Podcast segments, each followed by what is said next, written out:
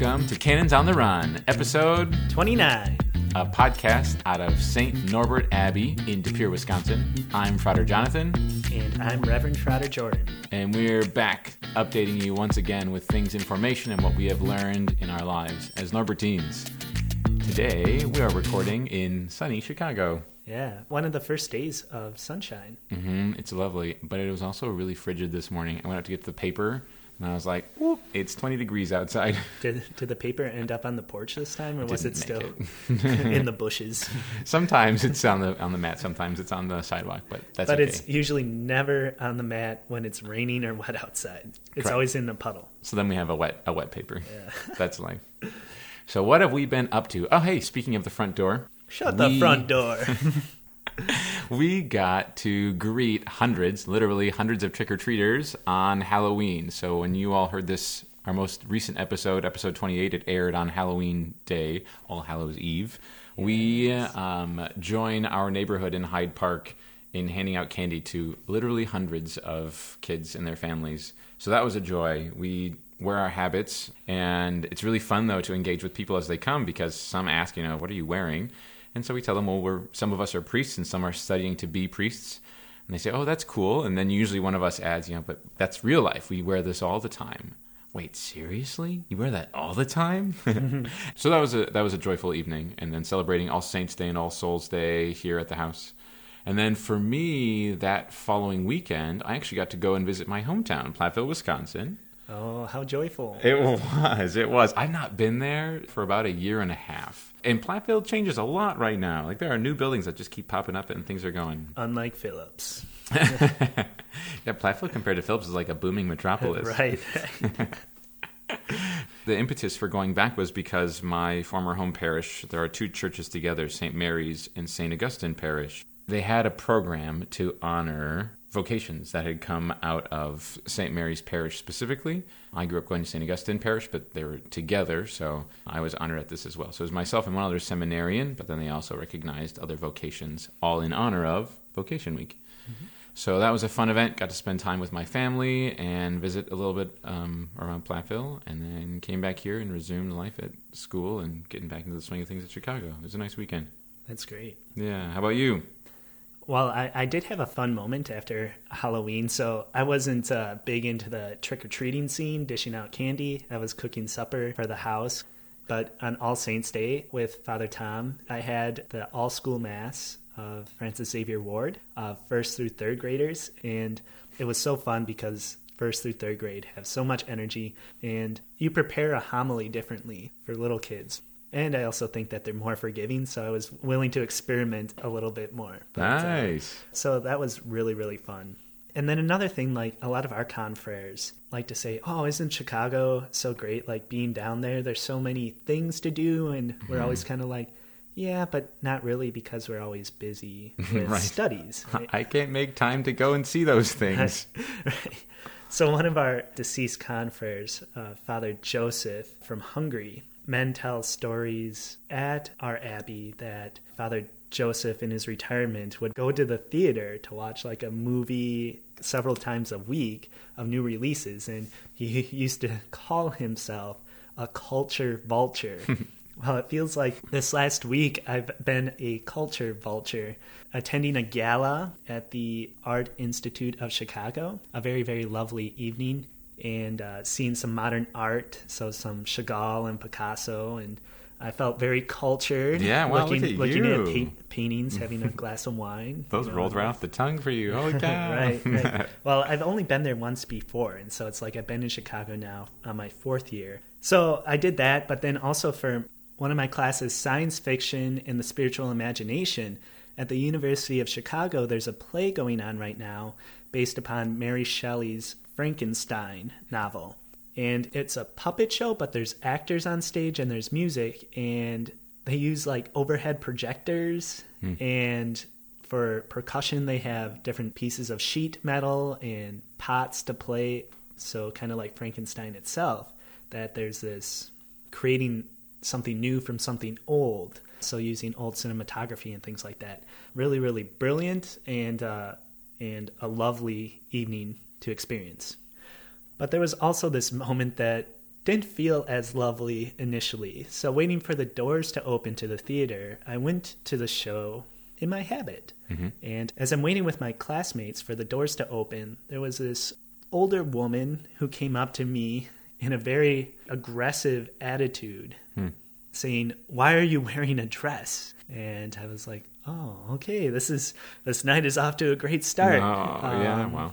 And I looked at her and she's like, Oh, I know that you're a priest or whatever. I'm just giving you grief for wearing a dress. And she said, you know, That's an ancient form of dress. Why would you wear that today? And I'm like, oh, Okay, this is this is a tough conversation. This uh, lady has something going on in her life. And I just kind of stood there and took what she threw at me verbally, which eventually settled into this calm dialogue of religion in general. She isn't a religious woman, but she has experience with people of faith of many different religions Mormon, Judaism, Muslim. And um, I said, Well, isn't, isn't that beautiful? And by the end of the conversation, she treated me like we were best friends. Wow. But this initial reaction was just boom, like coming in, this going. Yeah, and when you were recounting that story to me after you'd come back from going to the show, I was really struck by that. You know, what at first could seem like just, wow, why is this person going out of her way just to try and say something mean and aggressive? But I remember as I listened, you talked about this, the end result, that the conversation seemed to calm down into just kind of two people chatting. You know, I, at least listening to you retell it, I really think that there was a lot of gift in that conversation for her. That maybe there's just steam built up from other events in her life or other instances or things that she's come to believe or not appreciate. And so just getting to voice that and for you to be willing to just stay in the conversation helped a lot of that steam pressure release. And so now it's a nice, healthy conversation. So I really think that there was a lot of gift in that conversation. Mm-hmm. So after this interaction that you had, this really is what got us thinking about. Well, first of all, whether we like it or not, tension's going to show up in our lives. You were talking about it was a lovely evening, except for the beginning was a little bit intense. Yeah, I'm like, ooh, this is this is a great way to set the tone Mm-hmm. uh, for for this evening. Where I'm like, maybe I shouldn't have worn my habit uh, this sure, oh evening gosh, because right? again, like in our podcast on the habit, there's positive responses and negative responses, and we uh, clearly we stand out in it. So how are we going to handle ourselves in the situations? How are we going to take the good and the bad? Right. And so in that case, you sat in this tension in this moment, and it just takes time. You didn't have a clear answer. I remember when we were talking about it the other night, it was just kind of processing still and just saying, like, it was just kind of an intense interaction. But the reality that I think, what we found talking about this is, well, tension's just going to be there in our lives. And so we've got to look at how do we respond to tension. It's not a bad thing. Stress is one thing, that's bad. But tension, there are going to be moments of tension in our lives. And how can we respond to it? Because in this sense, at the end of that short interaction, it sounded like long term, basically, there's transformative power for both you and this woman in it in different ways. Because we allow it just to transform us in a positive way. How can we learn from this? Where's the good and the bad? And how can I be transformed by growing that understanding? Yeah, I think tensions are opportunities for growth, Mm-hmm. right? Yeah. It's either I re- deny the tension and just remain in this static place, this nothingness, or I say, how do I respond to this tension mm-hmm. in a positive, hopefully positive way? Yeah. We both have talked about, you know, there are also moments within the church itself, within people where we do have assumed shared beliefs and tension will still happen there, right?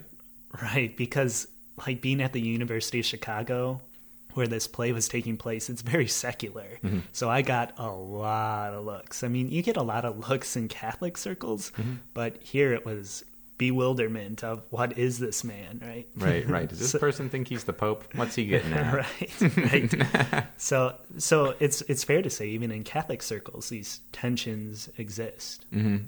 Within the church itself, one tension that started to creep in for me was actually in this trip back to Platteville. So at this event, there was a mass before we had this program honoring vocations that had come out of this parish, my home parish, and I was going to help serve at the mass. and the there's another religious community there actually that minister at the parish there, the Society of Jesus Christ the Priest. And we as Norbertines really value liturgy and make sure that we put a lot of time and attention into having well-formed liturgy. It's the same for this community as well, this society, but we do it differently. And so I was aware of that before going back like okay, there are certain things that I know they'll do that I'm not as familiar with. There are certain traditions that they do that I don't see daily in mass so it's easy for me in my head to get worked up like, okay, I'm going to be server. I have to do this right. I don't want them to think that I'm not I'm not Catholic enough or you know like just the strange inner voices that start to build up in moments of tension or we anticipate that there might be a little bit of tension. And so when I got to the parish, I got to meet the, the, priest who would be presiding, and we had a lovely conversation. He had actually been at St. Norbert Parish in Roxbury, Wisconsin, before coming to Platteville. So he knew the Norbertines. So we bonded over that right away. He had very nice things to say. So that was wonderful. We walked through how the Mass was going to go. And luckily, the other seminarian has served at this parish growing up in Platteville recently so he knows all of how things work. So we had a chance to talk, walk through things. So that all worked out fine. So in this case, the tension, you know, was initially created. It's concern of what if things don't go right or what if I do something wrong. And we're ultimately all on the same team celebrating Mass together. It's mm-hmm. a good reason to be together. And so the Mass was just fine. For me, the transformation basically was in helping the perfectionist side of me just let go and recognize hey, we're not going to be looking for each other's mistakes, and we can learn with one another to grow together. That's just the part of our church, and we're all doing this as a part of glorifying God. And there mm-hmm. are similarities, ways to transform, and just learning that we all worship, and it might look a little bit different physically at times, but at the heart of it is transformation, is worship. And I think it's important to have the recognition that there are many ways to celebrate our faith, but a problem exists when we think it's the only way, mm-hmm. that this is the right way to celebrate liturgy, which can be a tension on so many levels in so many different parishes, where it's like, rather than just recognizing, isn't it beautiful? This is the way this parish celebrates, or that we celebrate, or that we're able to celebrate together, mm-hmm. even though it may look different. Yeah, absolutely. There's more than one right way. Mm-hmm. You mentioning going back to Platteville and experiencing a different um, living out of the Catholic faith. I can recall preparing for the baptism at the Church of the Epiphany in Minnesota for my cousin's son, just going online on the parish's website and seeing a presentation by one of their priests who was in a black cassock. And initially, I had these presuppositions of, oh my, this is a very traditional parish. Like, immediately just in the way that the priest was dressed. It stirred up emotions in me, almost a panic of, I'm going here for my first baptism, and what if I do things wrong and this priest is wearing a cassock and am I going to live up to his expectations? There was a fear going on within me.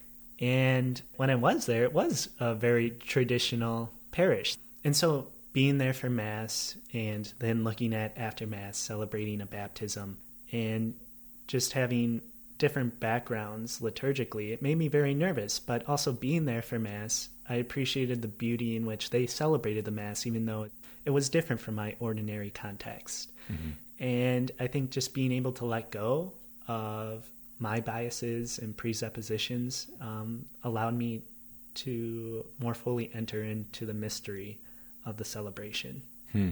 Oh, wow. That's a really beautiful way to say it at the end there. I think tension can go two ways in that, on one hand, in not being open, you say, I have it right, and therefore these people or this person has it all wrong, mm-hmm. right? And you totally shut down the conversation. What I experienced from this, like the anxiety building up to this baptism with my presupposition of a more traditional parish that you know isn't part of my context is this feeling of inadequacy which which is also very very dangerous so in this tension in what one believes there's this being open to the other and there's also this being able to stand firm in who I am and what I believe and I think this this is also a tension. Mm-hmm.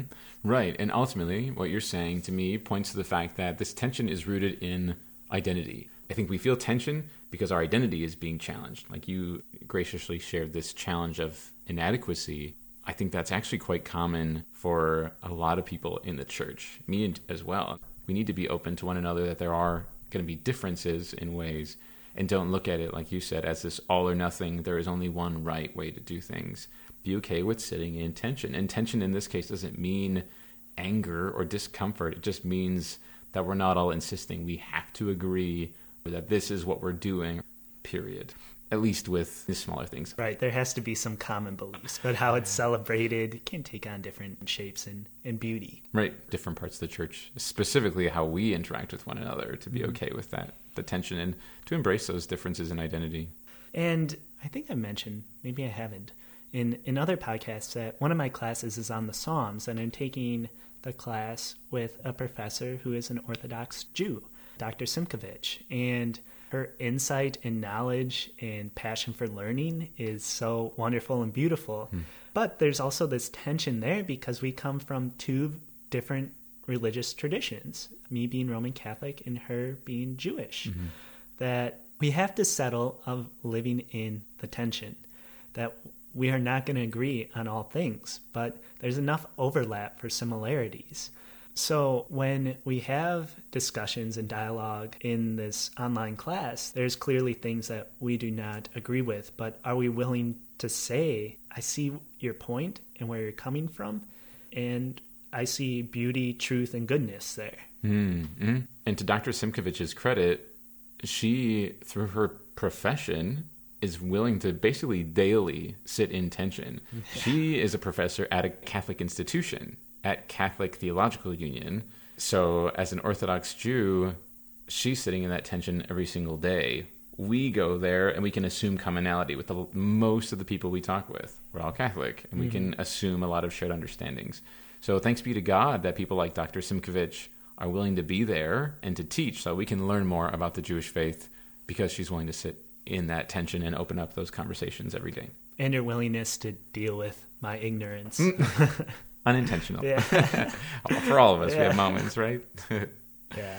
There is a beautiful verse as we were both talking about scripture and trying to look at where does this come up in scripture. And we both agreed and really like when St. Paul is writing to the Romans in chapter 14, verse 19, St. Paul writes, Let us then pursue what leads to peace and to building up one another.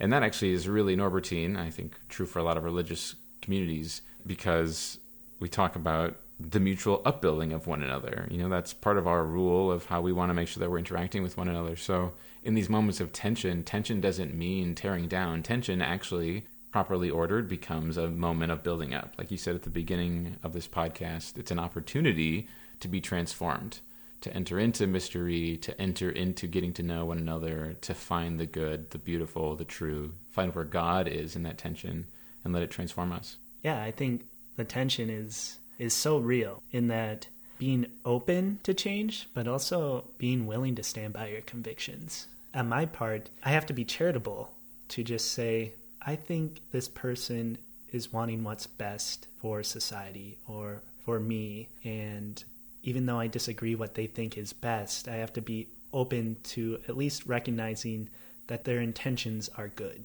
We need to enter into a dialogue of maybe I need to change, maybe they need to change, but how am I continually discerning the will of God in my life? Hmm. Amen. Put it in the most charitable light possible and keep discerning God's will together. Yeah. If you want to learn more about the podcast, go to www.norbertines.org, click on the podcast tab, and we'd love to hear from you. If you want to get in touch with us, click on Contact Podcast Team. You can also find us on iTunes. Make sure to subscribe, leave us a review, and a rating. You can also find us on Facebook. So, like us and check out some of our stuff we share there. As we continue to sit in the tensions in our own lives, may we discern more fully how God is working in our lives through others and being open to change, but perhaps also being confident in our convictions and our beliefs and being willing to take a stand. And we pray in that spirit to Holy Father Saint Norbert and Augustine. Pray for us.